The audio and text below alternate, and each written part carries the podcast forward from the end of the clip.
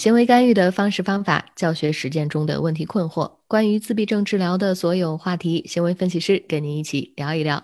嗨，大家好，欢迎收听 ABA for Life 第七十八期节目，我是思慧。大家好，我是凯莉。那今天我们这一期节目非常短，因为我们想宣布一个重大的更新。那我们播客节目的老粉丝们一定发现了，我们最近好像更新稍微有点慢哈。但不知道大家有没有发现一个更重要的一个新动态，就是没错，我们开始入坑短视频了。那最近呢，我们开了我们第一个。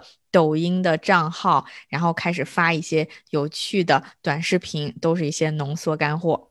是的，那还没有关注我们的听众朋友呢，欢迎在抖音平台搜索“孤独症自习室”啊，“孤独症自习室”。那我和凯迪呢都是真人出镜啊，为大家用这样比较啊轻松简短的方式，持续的从咱们这边输出孤独症的前线资讯和实操干货，希望大家也多多为我们提出宝贵的建议。嗯，那喜欢看抖音短视频的朋友一定要注意，大家如果想要在我们的抖音平台上看到任何的一些内容呢，都可以在本期节目的留言区评论里面告诉我们。那我和思慧将会特别留意大家在本期节目下面的这些留言哈，然后优先考虑制作这些相关的内容。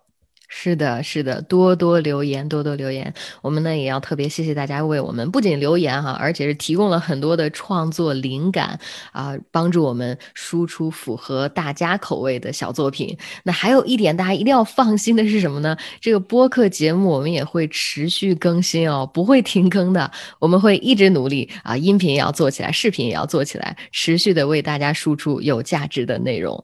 嗯，是的，那我们再提醒一下，别忘了在抖音里搜索“孤独症自习室”，咱们抖音见。